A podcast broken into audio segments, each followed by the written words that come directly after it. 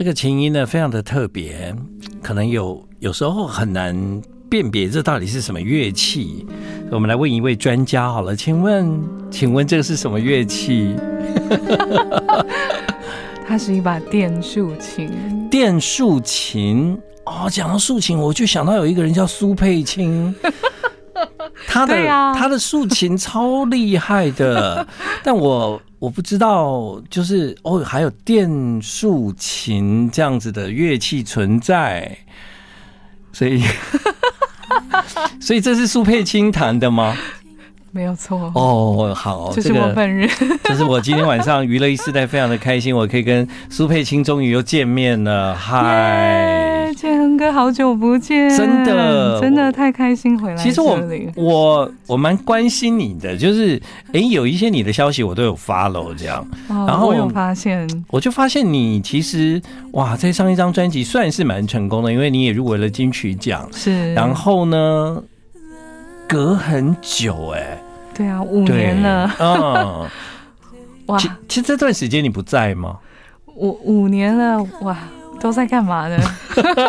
其实疫情期间差不多就三年了，嗯，对，我觉得全世界人们都，都对啊，都有一点被被疫情限住、绑架的，对对对对，没错没错。然后大家在疫情的同时，嗯、我自己也生了一场大病，嗯，然后这场大病也。哇，我觉得我前前后后治疗加上，对啊，差不多也是两年的时间，嗯，所以大概对，就是为什么专辑等了这么久？是，我觉得当然谁都不愿意生病。当我们经历了在生命里面这么一个呃比较面对起来比较困难的事情的时候，我觉得这绝对对我们未来不管是在。对人生的思考、创作都会有大幅的改变啊！没错。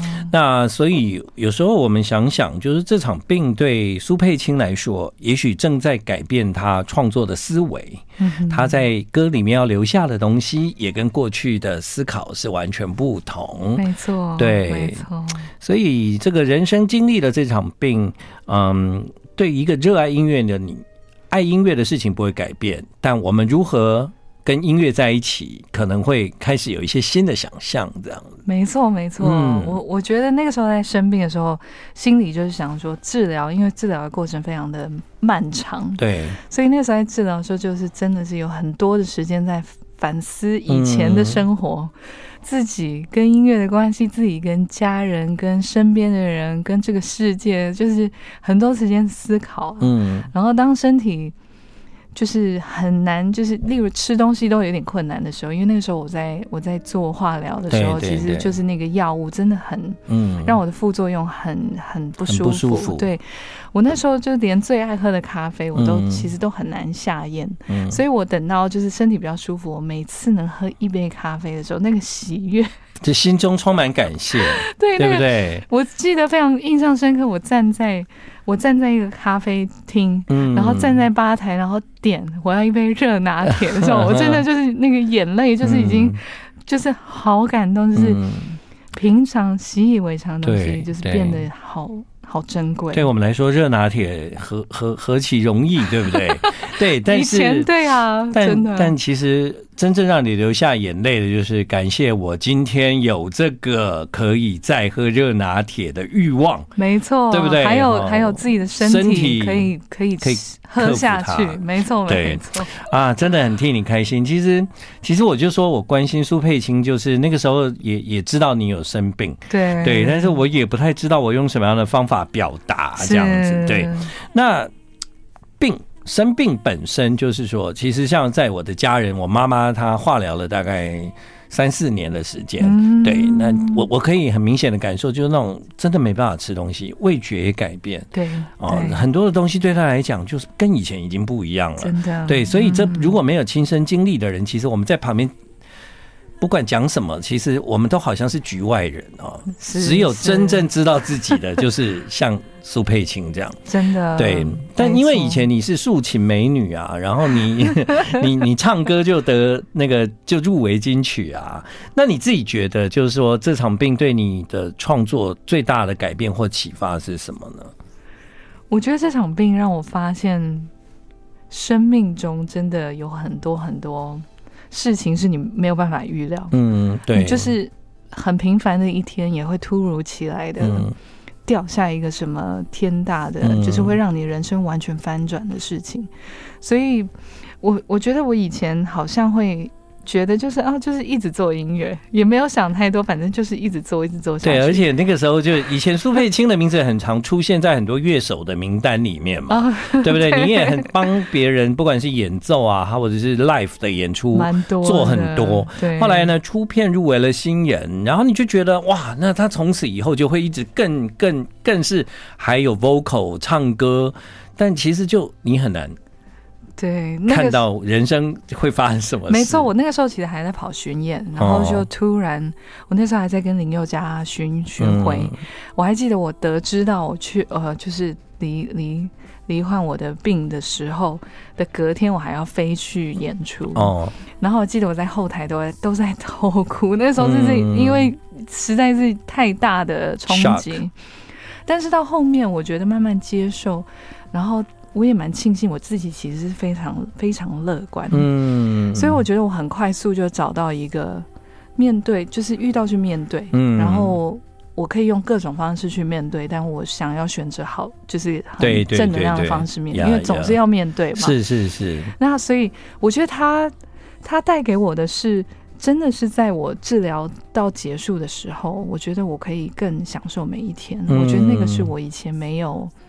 这么深刻的感受，以前就是日常，但现在每天都觉得珍惜。真的，那那我觉得这张专辑也好，就是我、嗯、我觉得我的跟音乐的关系也也真的有让我思考说，我要在这个世界上留下什么。嗯、所以这为什么我们的我的专辑名称叫 You Live Forever in My Songs，、yeah. 就是你会永远活在我的歌里。嗯，我觉得对我来讲。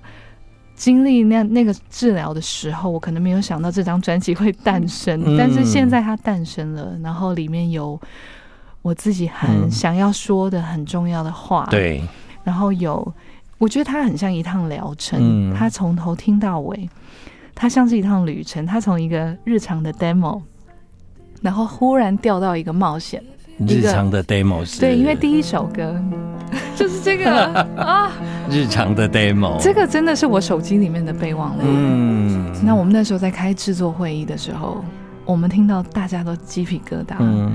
因为就觉得很真实，很真实，而且这真的就是，如果家里小时候有弹琴的人，你 就知道，其实我们录出来琴声啊，跟专辑的不会不太一样。对，这个就是真正我们听到真实的 琴声，就是家里的。对，而且这一台琴陪了我二十几年。嗯。然后他是不是小时候学音，就是音，就是音乐孩子，就是那个时候一直。也是，我是雅马哈，真的哦。你是？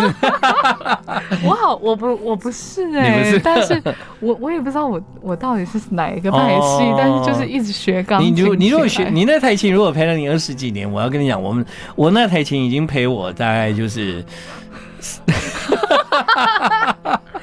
这样很很有意义，对，很有意义。我到现在回台南。我还会弹那台琴，哇，好棒！那台琴就是我国小一年级到现在，所以可以用手机备忘录录一下。然后我下次会把它录下来，对，我下次会把它录下来。因为我我在一开始听到你专辑里面这一段的时候，我心里就想，哇，这个琴声就是以前我们隔着窗户会听到里面的人在练钢琴，就是这个琴声。对，所以你从这里面进来这张专辑，我很感动。这样子，对我我自己也是。那个时候我们决定要把这个 demo 原汁原味，因为是那时候真的在写这首歌的时候录的。嗯、我我自己也觉得它是一个很好的开启。那它也象征了，其实就是一个很日常的生活，嗯，看似很平淡、很甜蜜，然后就掉入了一场黑暗的生命的冒险。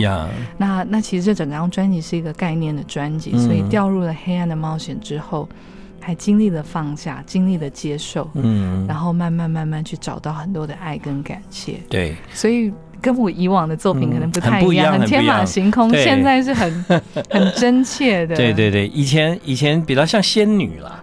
对，因为毕竟是那个，我觉得毕竟跟你弹竖琴有关，有有有。啊，以前比较 仙女，但是现在就觉得哇，她很真实这样。但因为这首歌在前面我们听到是 demo，其实我很喜欢后来它完整的版本，所以我们今天让听众来比较一下，好吗？接下来我们听到的就是这一首歌，You Will Live Forever in My Songs。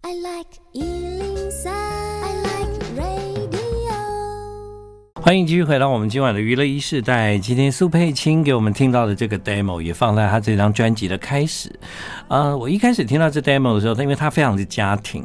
对，对，就是家庭的声音这样子。然后我今天不但看到你本人，我还听到里面小男孩的声音。那下他就有来，小男孩坐在旁边打电筒。对对对对对对，啊，他立体化了这段 demo 这样子。对，这 demo 也也也等于是告诉大家，我这张专辑就叫 You Will Live Forever in My Songs。没有错，多美的名字！你会永远活在我的歌里，啊、而且那个你其实不是。只是身边，真的是生命中遇到的每一个人，对对对对，其实都会影响，都会，就是都是灌注在我音乐里面的一个一部分。有有有时候，有时候我觉得对你来说是我们啊，是我们，但对我们来说，就是你的音乐、你的声音、你的琴，是对啊，我也永远都在这样。所以我觉得你在第二张专辑的时候，为自己做最好的注解，其实是生命。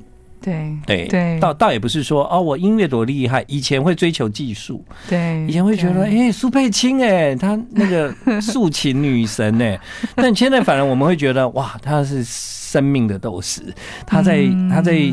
这张专辑里面，他注解的是人生这样子。对，嗯，真的是这样，没有错。对啊，我想跟听众分享我自己了，就是我我知道苏佩青生病的时候，我其实一直没有跟他联络，但在我的心里面，就是随着你的进度，或者是我们有一些共同的朋友，对，然后我就会想要了解你最近好吗？这样，后来一直。过了一段时间，到你发单曲，我就觉得，哎、欸，有单曲了，那其实是很很令人感动的事。这样，可是那时候我也没有邀请你上节目，一直到后来专辑发行，我觉得最特别的是，我在这段时间哦，我对苏贝清，其实我常常想到你，嗯，然后我也就是常常不知道你好不好，或者是哎、欸，我会有一个一个祝福这样，比方说我看着天空这样。对，但我反而在听你专辑的时候，我发现这一整段时间对你的关注的旅程，你用了很多的歌回应我，哎，好感动。嗯，你用很多的歌，其实你在里面有讲过程的嘛？是有，对，有。你在那过程里面，其实你。你其实就回应了哦，原来这段时间的你是有有有这些人生的变化，这样子。没错，没错。其实这张专辑里面真的都可以听到，嗯，很赤裸的对话，嗯，很我们我们其实连在制作上都那些很赤裸的对话是声音是连 reverb 都没有加，我们真的是非常干的放进去，就是希望可以呈现非常真实的的那些。对话的样貌，嗯、然后，对啊，我我我觉得今天这样子听建和哥讲，我真的好感动。我是说真的，太开心了，对，所以所以、就是、我完全可以感受，我就很坚持一定要安排苏佩青来 Yeah, 来这样，谢谢，对不对？就当然要苏佩青，我一定要跟他见面的，太开心了。对，但是就是说，如果我们再回到这张专辑啊，嗯，嗯，就是说这。这个会不会是你那个时候可能治疗成功？你是不是也有想过，就是说，就不一定也会继续做音乐这样？完全，嗯，那个时候治疗结束，我觉得我每一天就是开开心心的，我就成功，对吗？我今天只要能够喝到一杯拿铁，我就，我只要一整天，嗯，然后能开开心心的度过，嗯，跟。跟家人的人在一起，那就最美了。其实就很成功。嗯、我真的是用成功。那个时候我的头发长出来的时候，嗯、我真的觉得我是全世界最富有的人。啊、摸着自己的头发，觉得我好富有。嗯，然后那种，我觉得那种心情真的停留在我身上蛮久的。所以当然就会觉得说，做音乐其实很辛苦。要花很长的时间，是真的在这就是在在录音室里面。嗯、然后我觉得制作音乐对我来讲是都都非常的，我可以享受在其中。那要宣传啊，然后要感受到可能专辑的成败啊，那些是我我后来觉得我不知道我没有办法再回来做这样子的事情。嗯、但我现在真的就是一个我能分享，我能分享给一个人。嗯两个人我也觉得很成功。对啊，其实其实这是一个非常励志的故事，而且是一个很棒的事。就是说，呃，音乐人终究啊，就是说，即便你想放下，但那个脑脑子里的灵感，它会源源不绝的。真的。对，他会源源不绝的拨旋。真的，我 我就是想说我，我我可能心理上觉得啊。算了，我就这样一天一天好好过好了。对，就我不一定要再碰音乐了，但是你知道那个旋律就停不下来。结果没想到，我真的就是醒来也有旋律，嗯，然后又词曲一起从一起同时流露出来。我我那时候也想说，老天爷啊，你就这样一直丢歌给我，对，我好像变成一个那个传输的记忆体这样子。所以，所以作曲人除了苏佩青以外，就是可能还要写另外一个名字是老天爷，有很多的旋律是从他而来的，真的。我我觉得我蛮有有一部蛮有一部分很有趣，是我现在自己、嗯、其实专辑我听了很多次，嗯、我其实还是会一直听。嗯，然后一部分是因为我觉得我已经抽离他，很像小孩已经生出来，对对，他已经是有他自己的路途、嗯、路程了。那我现在听都可以用很旁观的角度来觉得，哎。还蛮好听的，嗯，对 对对，这是苏佩青她在做这张专辑跟过去很不一样的。其实苏佩青以前蛮硬的，以前吗？我觉得有一点了，好像有哎，对，有一点，有一点。我觉得当竖琴美女哦，就是难免会硬一点，因为好像你你你要习惯一个姿态这样。就是活，就是在一个云端上，云端云端对，但现在能够脚踏实地的感觉很不错吧？我觉得这也是真的，就是人生，就是可能大家对的确对竖琴演唱，嗯、然后都是一个很很仙女的形象。对对对，就算我可能私底下本来就锵锵的，嗯，但现在就是突如其来一个这么。人世这么世故的一个病呀，震撼。对呀，其实也让我意识到这个世界上非常非常多人在经历一样的事情。对对。然后非常多的人，可能我那时候其实经历了一段需要戴假发的的时间，我也没有想过这件事情原来对生病的人这么重重要。对我，我记得我最最伤心的一天，就是陪妈妈去选假发。对。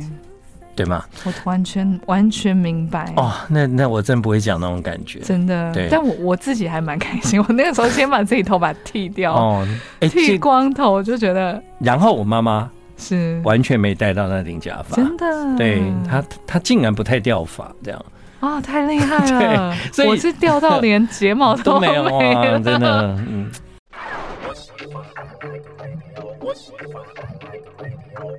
欢迎继续回到我们今晚的娱乐一世代，在这一张专辑，苏佩青都唱英文呢？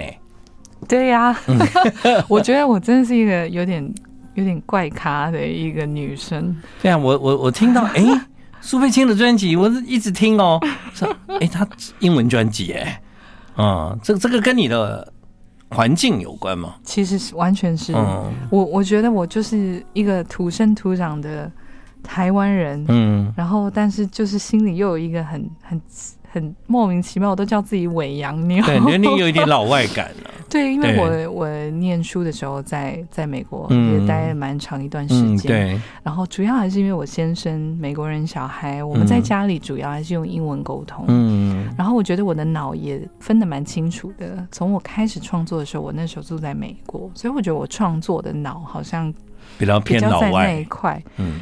然后我其实连做梦我都是做英文。哦，然后所以我我其实就是一方面，呃，我觉得我很难去克克制我自己要用什么语言去创作，因为我的确还是会写中文歌，嗯，但是这一张专辑呢，真的那个时候是在治疗结束，治疗结束，然后突然就是倾泻而来，真的是忽然流露出来。我整张专辑大概在一个月就写完，嗯，我那一个月写了十五首，就灵感大爆发。对，大爆发，然后。就是疯狂的写，我我应该买了好几本笔记本，嗯，我从来没有这样子过，然后写的满满的，然后这些手稿在专辑里面有一些我们也有放上去，嗯、在那个小本子里面。好，所以我那个时候真的、我今天收到这个苏佩青带给我他这张专辑的实体专辑，对对，我们封面是用布去印的，嗯、然后里面很像诗集，那一打开的时候有一个小小的册子，里面就有。非常多的手稿，对，是那个时候，嗯、那个时候，呃，就是灵感大爆发，然后真的就有很多英文，所以我后来也是跟自己说，我觉得我先放下市场考量，放下，我觉得就让音乐长成它本来的样子。对对。那我如果接下来有作品，我刚好就是写中文的话，我也也还是会做中文的歌曲。嗯、其实那个时候就是随着自己的心的。流动到哪儿我就怎么写，没错。我我要的歌词就这样，我也不去想说是不是一定要唱中文才能报金曲奖啊？是不是我一定要唱中文大家才能够接受啊？因为这其实是很否自己，没错，对不对？它很像一个日记。对，但你们知道吗？苏佩青果然是科班出身的，因为因为我访问很多的创作人，是他们都是 like a beat。对，或者是他们就是拿录音机开始录旋律，对，只有苏佩青呢是写五线谱的这样子。我现在看，真的，哇，你这个，你你你你你这个是现在已经很少人是 是用这种方法在创作了，你知道吗？我好像还蛮。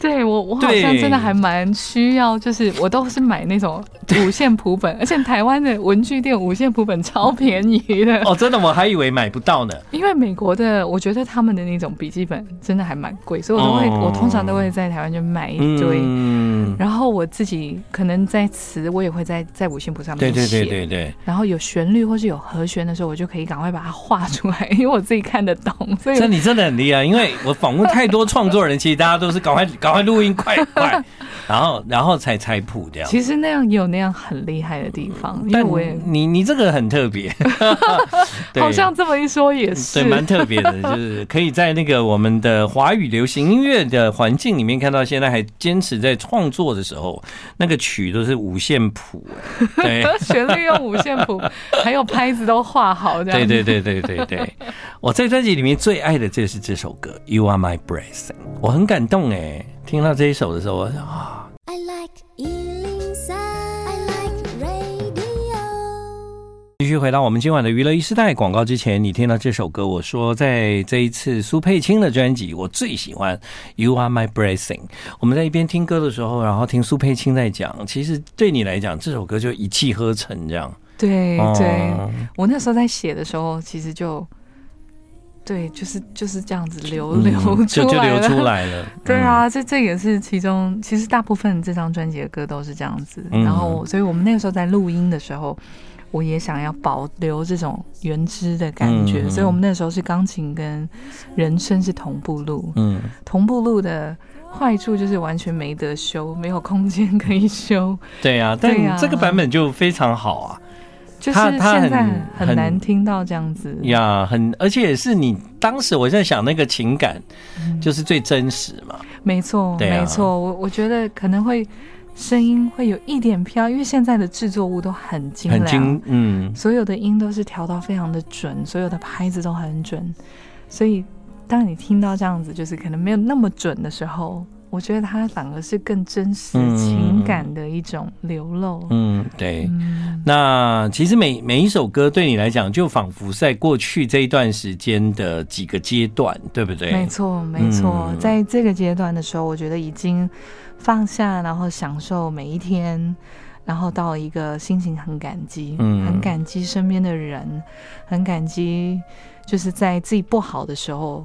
会陪在你身边的人，嗯、我其实那个时候也是，我觉得感受到真的就是哇，自己其实很多朋友，然后很多关注，嗯、其实有，就是真的觉得自己很幸福。嗯，对。呃，在刚刚我们有听到一段，这个是什么音乐？就是在你的琴声之外，这个。我的长笛，长笛哦，所以所以是你录完之后再把长笛加进来。没错，所以我们那时候在，我们这个是在美国录的，嗯，所以我们在录音室，钢琴跟 vocal 同时录完之后，我就觉得中间这一段要加长一点长笛。对，我以前在念书的时候主修是长笛。哦，真的哦。其实我学最久的乐器是长笛，这样。对，嗯，哎、欸，但但就是。你你知道，就歌坛像苏佩青这种，就是演奏型的，然后创作，对不对？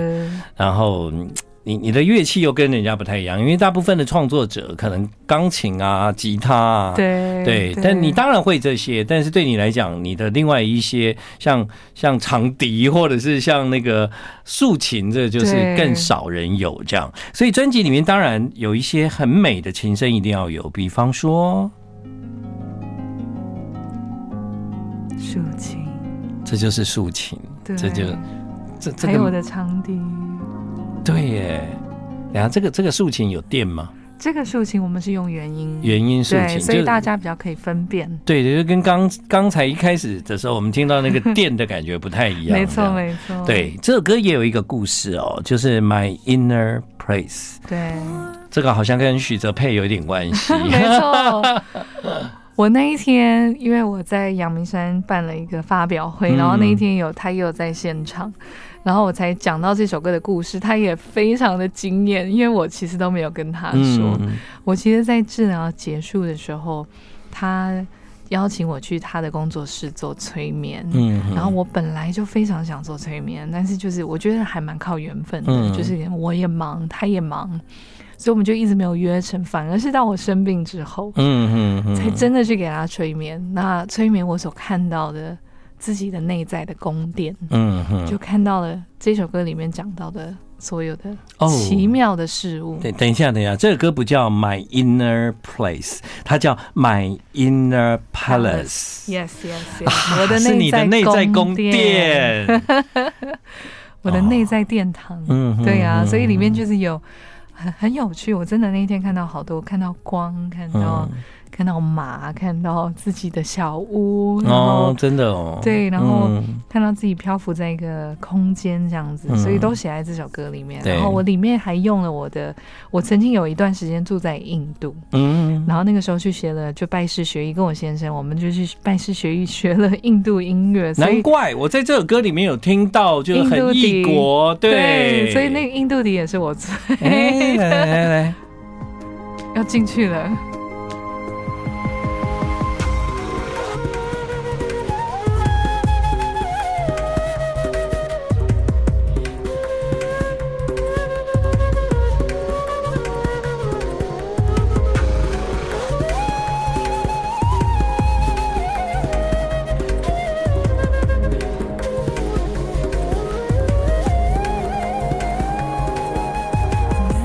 这么厉害啊，全才哎，连印度笛都能够自己吹，哇，太强了，真的。我我其实因为学笛子，真的学很久，所以所以学会笛子就可以通各种笛子吗？我真的，我以前真的花好多时间，所以我我长笛已经。从小学，嗯，然后我那个时候在大学，在北德州大学念长笛演奏的时候，我就很不务正业，还玩爵士，还玩世界音乐，所以后来就爱上印度音乐，嗯，然后我还有先生后来决定回来台湾，就是想说可以离印度比较近，哦，然后我们其实真的每一年我们都去印度。去拜师学艺，嗯嗯，然后我去了好几年，所以其实能吹到 这个，其实也是学蛮久的。好了，在专辑里面其实啊也有他先生的照片，没有错，还有。